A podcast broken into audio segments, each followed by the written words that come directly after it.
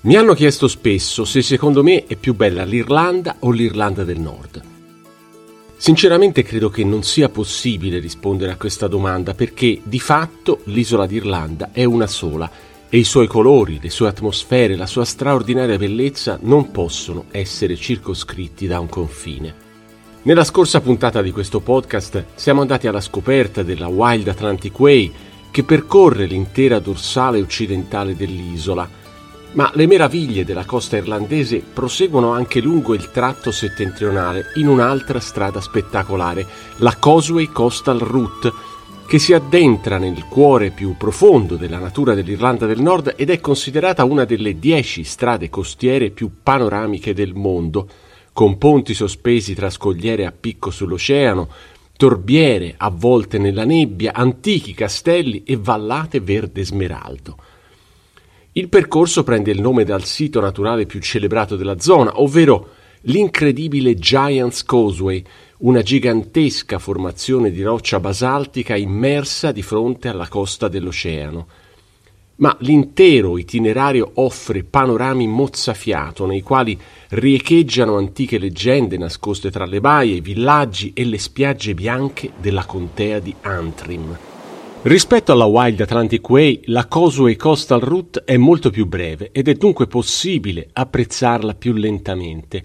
Corre per circa 250 km collegando Belfast a Derry Londonderry, regalandoci scorci inaspettati e magici. Io sono Riccardo Michelucci e da anni percorro l'Irlanda in lungo e in largo, ma ogni volta scopro qualcosa di nuovo e di sorprendente con Storia d'Irlanda faremo un viaggio insieme all'ente del turismo irlandese attraverso i luoghi, i personaggi e le curiosità di questa terra ricca di fascino e di cultura. Un viaggiatore disattento potrebbe anche non accorgersi di essere entrato in Irlanda del Nord. L'unico modo per rendersene conto sono i segnali stradali in miglia e la necessità di cambiare moneta dall'euro alla sterlina britannica per il resto è davvero tutto uguale. Non ci sono frontiere e in macchina si guida ovviamente sempre sul lato sinistro della strada come a Dublino e a Londra. È raggiungibile in aereo, con voli diretti su Belfast oppure in bus o in auto da Dublino in poco meno di tre ore. L'Irlanda del Nord è una regione dalle dimensioni molto contenute, pari più o meno a quelle del Trentino Alto Adige, ma ha l'anima di un gigante perché ha un respiro storico, culturale e paesaggistico davvero grandioso.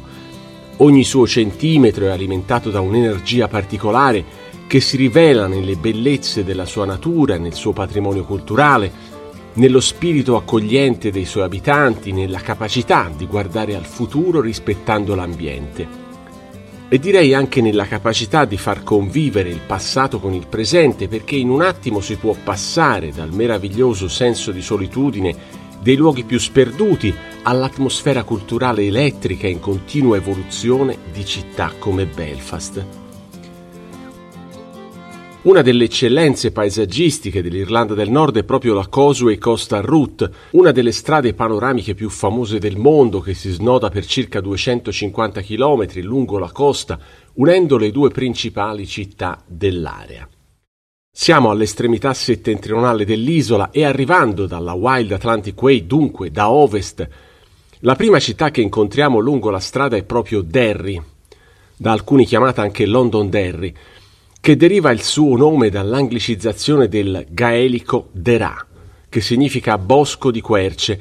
È una delle città più antiche di tutta l'Irlanda, la sua storia risale infatti al VI secolo, quando San Columba fondò un monastero nell'area. Le sue mura seicentesche, perfettamente preservate, circondano il centro storico, al cui interno sono racchiuse strade e vicoli dal fascino d'altri tempi, con la cattedrale gotica, una torre medievale che ospita il museo della città e una terrazza armata con i cannoni usati durante un famoso assedio del XVII secolo.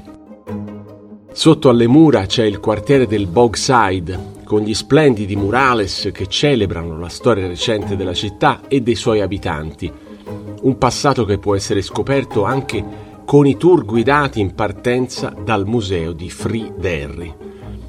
Ma Derry è anche una città moderna con una ricca vita culturale, non a caso è stata definita anche il posto perfetto per festeggiare Halloween, perché ogni anno alla fine di ottobre ospita il festival di Halloween più grande d'Europa. In tempi recenti è diventata anche il palcoscenico di una serie televisiva di successo, andata in onda su Netflix, Derry Girls, talmente popolare da essere immortalata anche su un murale cittadino in Orchard Street. Uscendo dalla città lungo la riva destra del fiume Foyle si torna sulla Causeway Coastal Route e procedendo verso est, dopo pochi chilometri, arriviamo all'immensa spiaggia di Downhill, sopra la quale si erge il tempio di Massenden, in uno dei luoghi più scenografici e fotografati di tutta l'Irlanda del Nord. Il monumento è sospeso a picco sulla scogliera, sembra quasi che possa precipitare di sotto. I suoi muri di basalto, rivestiti di arenaria, si aprono sui quattro punti cardinali occupati dall'ingresso e da tre finestre. Venne fatto costruire alla fine del Settecento da Frederick Augustus Hervey, vescovo di Derry, imitando il progetto del Tempio di Tivoli, come ricorda anche una frase incisa all'entrata. La spiaggia di Downhill su cui si affaccia anche la vecchia residenza vescovile oggi in rovina è uno dei luoghi dove è stata girata la celebre serie televisiva Il trono di spade. Lungo il nostro percorso ne troveremo anche molti altri. Il fascino selvaggio della costa affacciata sull'Oceano Atlantico si può apprezzare appieno anche nei piccoli villaggi di Port Rush e Port Stewart. Entrambi ospitano alcuni dei più antichi e prestigiosi campi da golf d'Europa. A Port Rush c'è anche una delle principali spiagge della costa, la suggestiva e bianchissima White Rocks Beach, dalla bellezza quasi sovrannaturale, spesso premiata con la bandiera blu.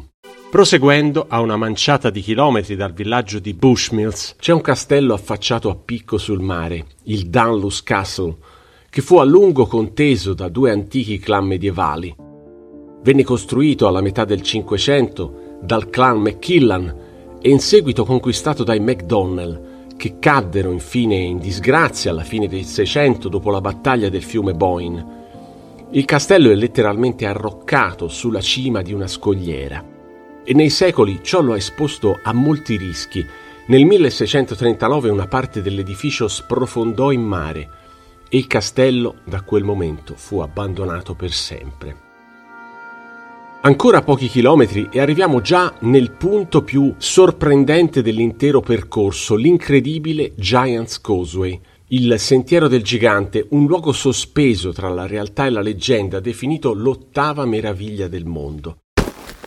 In effetti è un vero e proprio miracolo della geologia che ha dato vita a uno dei luoghi naturali più belli del mondo, un'immensa distesa di 40.000 colonne di basalto risalenti a circa 60 milioni di anni fa alcune delle quali sfiorano i 30 metri di altezza. La luce del giorno modifica continuamente la tonalità dei suoi colori che vanno dal verde al grigio intenso a una sfumatura di marrone. Le formazioni basaltiche più spettacolari sono state ribattezzate con nomi curiosi come sedia dei desideri, stivale del gigante, organo e comignolo. Vi consiglio di raggiungerle camminando lungo la costa per poco più di un chilometro, respirando a pieni polmoni il vento dell'Atlantico, perdendo lo sguardo dentro a questo autentico capolavoro della natura. Dal 1986 l'area è stata inserita nella lista dei patrimoni dell'umanità dell'UNESCO e per apprezzarla al meglio bisogna agire d'astuzia, evitando quindi le ore di punta e visitandola la mattina presto, magari all'alba oppure al tramonto. Peraltro in quei momenti della giornata i colori e l'atmosfera che si respira sono davvero unici. La leggenda narra che il gigante Finn McCool, un famoso guerriero della mitologia irlandese, si fosse innamorato perdutamente e volesse raggiungere la sua amata dalla parte opposta dell'oceano, in Scozia, e per questo avesse costruito con le sue possenti mani una strada di pietra per attraversare le acque. In realtà queste pietre sono il risultato di un'eruzione sotterranea risalente a 60 milioni di anni fa, che si estese dalla Giant's Causeway fino all'isola scozzese di Moll, un'immensa massa di basalto che si raffreddò in superficie a contatto con l'aria e con l'acqua, solidificandosi in forme così regolari. Ma è davvero difficile credere che tanta simmetrica bellezza sia stata opera soltanto della natura. Tra i tanti che sono rimasti folgorati dalla Giant's Causeway c'è anche il gruppo rock britannico dei Led Zeppelin, che ha usato il sentiero del gigante per illustrare la copertina di Houses of the Holy, uno dei loro album più famosi. L'immagine mostra dei bambini che si arrampicano su strane rocce di forma esagonale sullo sfondo di un paesaggio dai colori onirici. Tornando verso l'entroterra è quasi d'obbligo una visita in una delle capitali mondiali del whisky, il villaggio di Bushmills, dove si trova la più antica distilleria autorizzata tuttora in attività, la Old Bushmills Distillery, è un luogo che racchiude i segreti e la storia del whisky irlandese che veniva prodotto da queste parti già nel XIII secolo. Il primo riferimento scritto alla distillazione del whisky in Irlanda risale infatti al lontano 1324, cioè a quasi due secoli prima delle più antiche testimonianze scritte della distillazione in Scozia. La data 1608 stampata sull'etichetta delle bottiglie di Bushmills si riferisce all'anno in cui re Giacomo I concesse la prima licenza per distillare whisky nella zona. Già all'esterno della distilleria del Bushmills si sente forte l'odore dei cereali fermentati. Dentro si possono invece osservare tutte le fasi della lavorazione del whisky, dalla scelta degli ingredienti che vengono fatti essiccare in forni chiusi, al processo di maltaggio, dalla fermentazione all'aggiunta del lievito che trasforma la soluzione in alcol, fino alle tre distillazioni, l'ultima delle quali gli conferisce un gusto più puro e delicato rispetto a quello scozzese. Inoltre il whisky irlandese viene distillato appunto tre volte, non due come lo scotch whisky, e c'è una differenza anche nella grafia del nome, perché in Scozia il distillato si chiama whisky, mentre in Irlanda si scrive whisky con la E. Ciò deriva da una diversa traslitterazione della parola gaelica Eshkabaha, che in entrambi i casi possiamo tradurre come acqua della vita. Lungo questo tratto di strada costiera ci sono tante meraviglie nascoste, villaggi portuali, scogliere scoscese e spiagge dorate, castelli e insenature, come il porticciolo di Ballintoy, utilizzato ancora oggi da pescatori e marinai del posto. Recentemente è stato anche scelto come location per rappresentare Pike, una delle isole di ferro della saga del Trono di Spade. Ad appena una ventina di minuti a piedi si può raggiungere Elephant Rock, una curiosa roccia a poca distanza dalla costa che ricorda il profilo di un elefante. Secondo un'antica leggenda si tratterebbe proprio dei resti di un gigantesco elefante dell'era preistorica.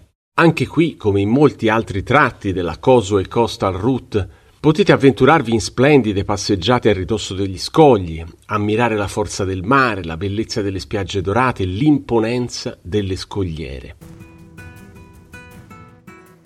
A un paio di chilometri da qui, dunque raggiungibile anche a piedi, da non mancare per nessun motivo, è l'emozionante passeggiata sul ponte di corda di Carricarid, lungo 20 metri, sospeso a circa 30 metri sopra l'oceano, collega la costa a un isolotto che in passato è stato utilizzato a lungo per la pesca dei salmoni. Il ponte di Carrick-Carid è stato citato anche dal grande poeta premio Nobel Seamus Heaney, originario della contea di Antrim, nella sua poesia Una cartolina da Nord Antrim. Una figura solitaria sta ondeggiando dalla linea sottile di un ponte di corde e tegole, lanciata pericolosamente tra la cima della scogliera e il pilastro di roccia. Il ponte si trova qui dalla fine del Settecento e un tempo era costituito soltanto da un corrimano e da qualche asse di legno. La struttura attuale è invece molto più robusta e consente un attraversamento in piena sicurezza, anche se con qualche oscillazione, quanto basta per far provare qualche brivido. Ovviamente è consigliato soltanto a chi non soffre di vertigini. Hello, everybody. My name is Mark Rogers. Ciao a tutti, il mio nome è Mark Rogers e sono guida turistica per Beyond the Bridge. Sono una guida specializzata della Causeway Coastal Route, la strada che unisce Belfast, la nostra capitale, al Donegal e alla selvaggia Wild Atlantic Way. È un'area piena di tesori nascosti e di siti iconici. Tra i più famosi c'è senza dubbio Care Carid, il ponte di corda che collega la terraferma a una piccola isoletta rocciosa. Lo costruì la gente del posto nel 1755, proprio per accedere all'isola e pescare nella baia sottostante.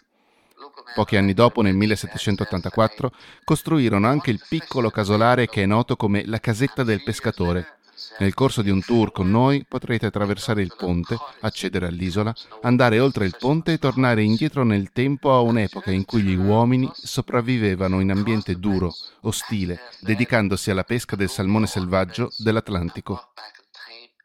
Nelle giornate limpide all'orizzonte si scorgono i profili della costa scozzese, mentre vicinissima emerge dalle onde Rafflin Island, l'unica isola abitata al largo dell'Irlanda del Nord, oggi riserva naturale. Da Ballycastle si può raggiungere in traghetto in meno di tre ore. L'isola è abitata da poco meno di un centinaio di persone ed è un vero paradiso per gli appassionati di birdwatching, perché è popolata da migliaia di uccelli di varie specie, tra cui la famosa pulcinella di mare.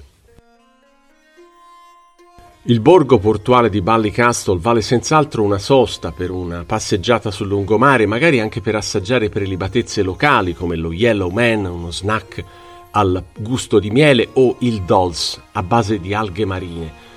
Sul piano gastronomico, anche in Irlanda del Nord, c'è una scelta incredibile che va dal cibo di strada alla cucina stellata, fino alle produzioni a chilometro zero che si degustano nelle località rurali e marittime.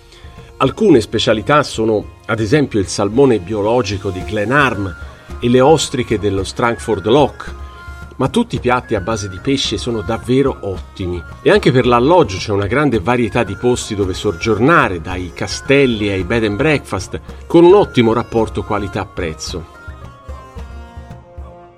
Poco oltre Ballycastle, sempre lungo la costa, arriviamo a Tor Head, un promontorio roccioso incontaminato a picco sull'Atlantico. Il tratto di strada che dobbiamo percorrere per raggiungerlo è stretto e tortuoso, quasi una corsa sulle montagne russe lungo pendii scoscesi sul mare che regalano scorci davvero mozzafiato. Ci troviamo ormai nel cuore delle leggendarie Glens of Antrim, nove valli verdeggianti dell'omonima contea di Antrim, che alternano pascoli, foreste, altipiani montuosi, radure formate dallo scivolamento dei ghiacciai e torbiere paludose. Se siete già stati in Irlanda avrete senz'altro sentito parlare della torba, un prodotto della natura che qui viene usato come combustibile fossile, in particolare per cucinare e per riscaldarsi, bruciandola nei camini, ma è utilizzato talvolta anche nel processo di maltaggio del whisky, essiccandolo con i fumi di torba per realizzare il famoso whisky torbato. Lungo la Causeway Coastal Route, come in tutte le altre zone rurali dell'Irlanda, è abbastanza frequente imbattersi in pile di torba, lasciate a essiccare dal caratteristico colore marrone scuro e dalla consistenza terrosa. Proseguendo la strada a est, sempre lungo la costa, ci imbattiamo in due villaggi costieri dai nomi simili, Cashenden e Cashendal, veri paradisi marittimi da cartolina. A Cashenden ci sono anche le rovine del castello medievale di Carra, dove nel 1567 fu assassinato il famoso re irlandese Shane O'Neill. Si dice che da allora il suo spirito aleggi per la costa in cerca di vendetta. Secondo un'antica leggenda, nei pressi del vicino villaggio di Cashendal ci sarebbe invece una porta di accesso a Tirnanog, la terra dell'eterna giovinezza raccontata dalla mitologia irlandese. Arriviamo poi a Glenarif, nota come la regina dei Glen, una zona ricca di sentieri da trekking che si snodano nel verde del Glenarif Forest Park, una bellissima riserva naturale solcata da tre cascate spettacolari. Qui un'altra leggenda narra che Oshin, figlio dell'eroe mitologico Finn McCool, fosse rimasto intrappolato nella foresta di Glenarif mentre stava scappando da un gruppo di vichinghi Fu allora che apparve una misteriosa colonna bianca che si trasformò in acqua e annegò i suoi nemici, consentendo a lui di salvarsi. La prossima tappa è l'antico villaggio di Glenarm, dall'elegante architettura georgiana con stradine acciottolate e una magnifica passeggiata con vista sulla baia. oltre a un castello del XVI secolo che può vantare uno dei più bei giardini recintati di tutta l'isola. Avrete notato che in questa zona dell'Irlanda molti toponimi contengono la parola glen, un termine che deriva dal gaelico irlandese e significa valle. Nello specifico si tratta di una valle particolarmente profonda, a forma di U, creata da antichissime erosioni glaciali che danno alla zona una bellezza unica e indimenticabile. Siamo ormai arrivati quasi in fondo al percorso della Causeway Coastal Route, ci troviamo infatti a poche decine di chilometri da Belfast, ma è meglio non affrettarsi a raggiungere la capitale dell'Irlanda del Nord perché lungo la costa ci sono ancora molte cose da non perdere, ad esempio il sentiero denominato Gobbins, che si inerpica sulla scogliera attraverso una serie di ponti a strapiombo sull'oceano. Sicuramente chi è stato da queste parti molti anni fa non ha avuto modo di visitarlo perché questo antico tracciato risalente ai primi del Novecento è rimasto chiuso per oltre mezzo secolo e ha riaperto soltanto di recente, dopo una profonda ristrutturazione, diventando una delle tappe più memorabili della Causeway Coastal Route.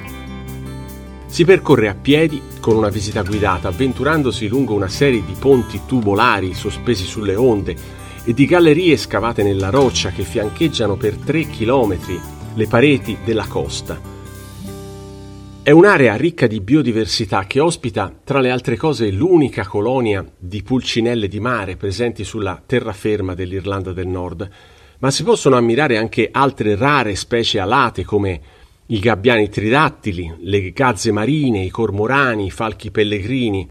Essendo un luogo molto apprezzato vi consiglio di prenotare con un po' di anticipo, specie se arrivate in alta stagione.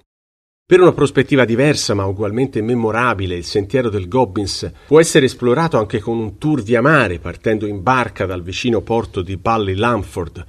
In questo caso, oltre alla splendida vista sulle scogliere, in acqua si possono avvistare foche e persino balene.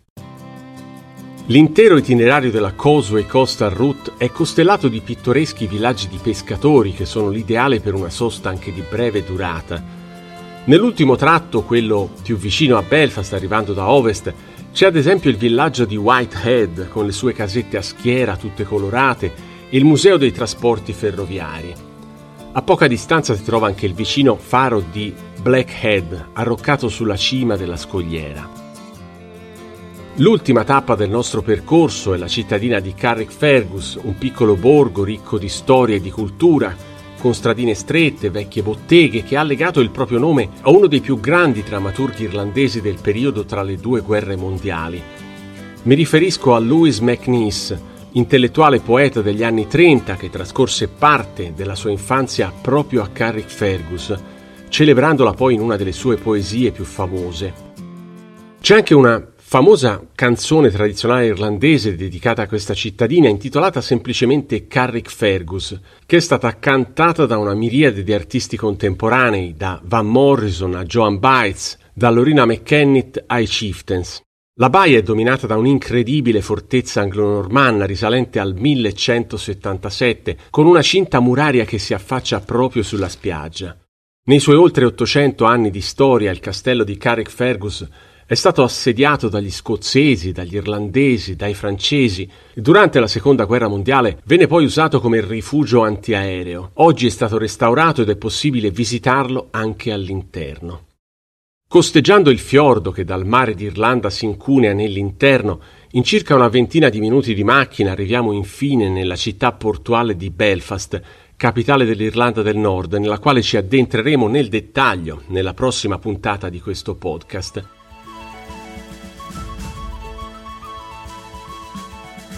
Il podcast Storie d'Irlanda è stato pensato e realizzato a cura dell'ente del turismo irlandese. Per maggiori informazioni anche riguardo all'accesso sull'isola d'Irlanda visita irlanda.com e segui i canali social dell'ente del turismo irlandese.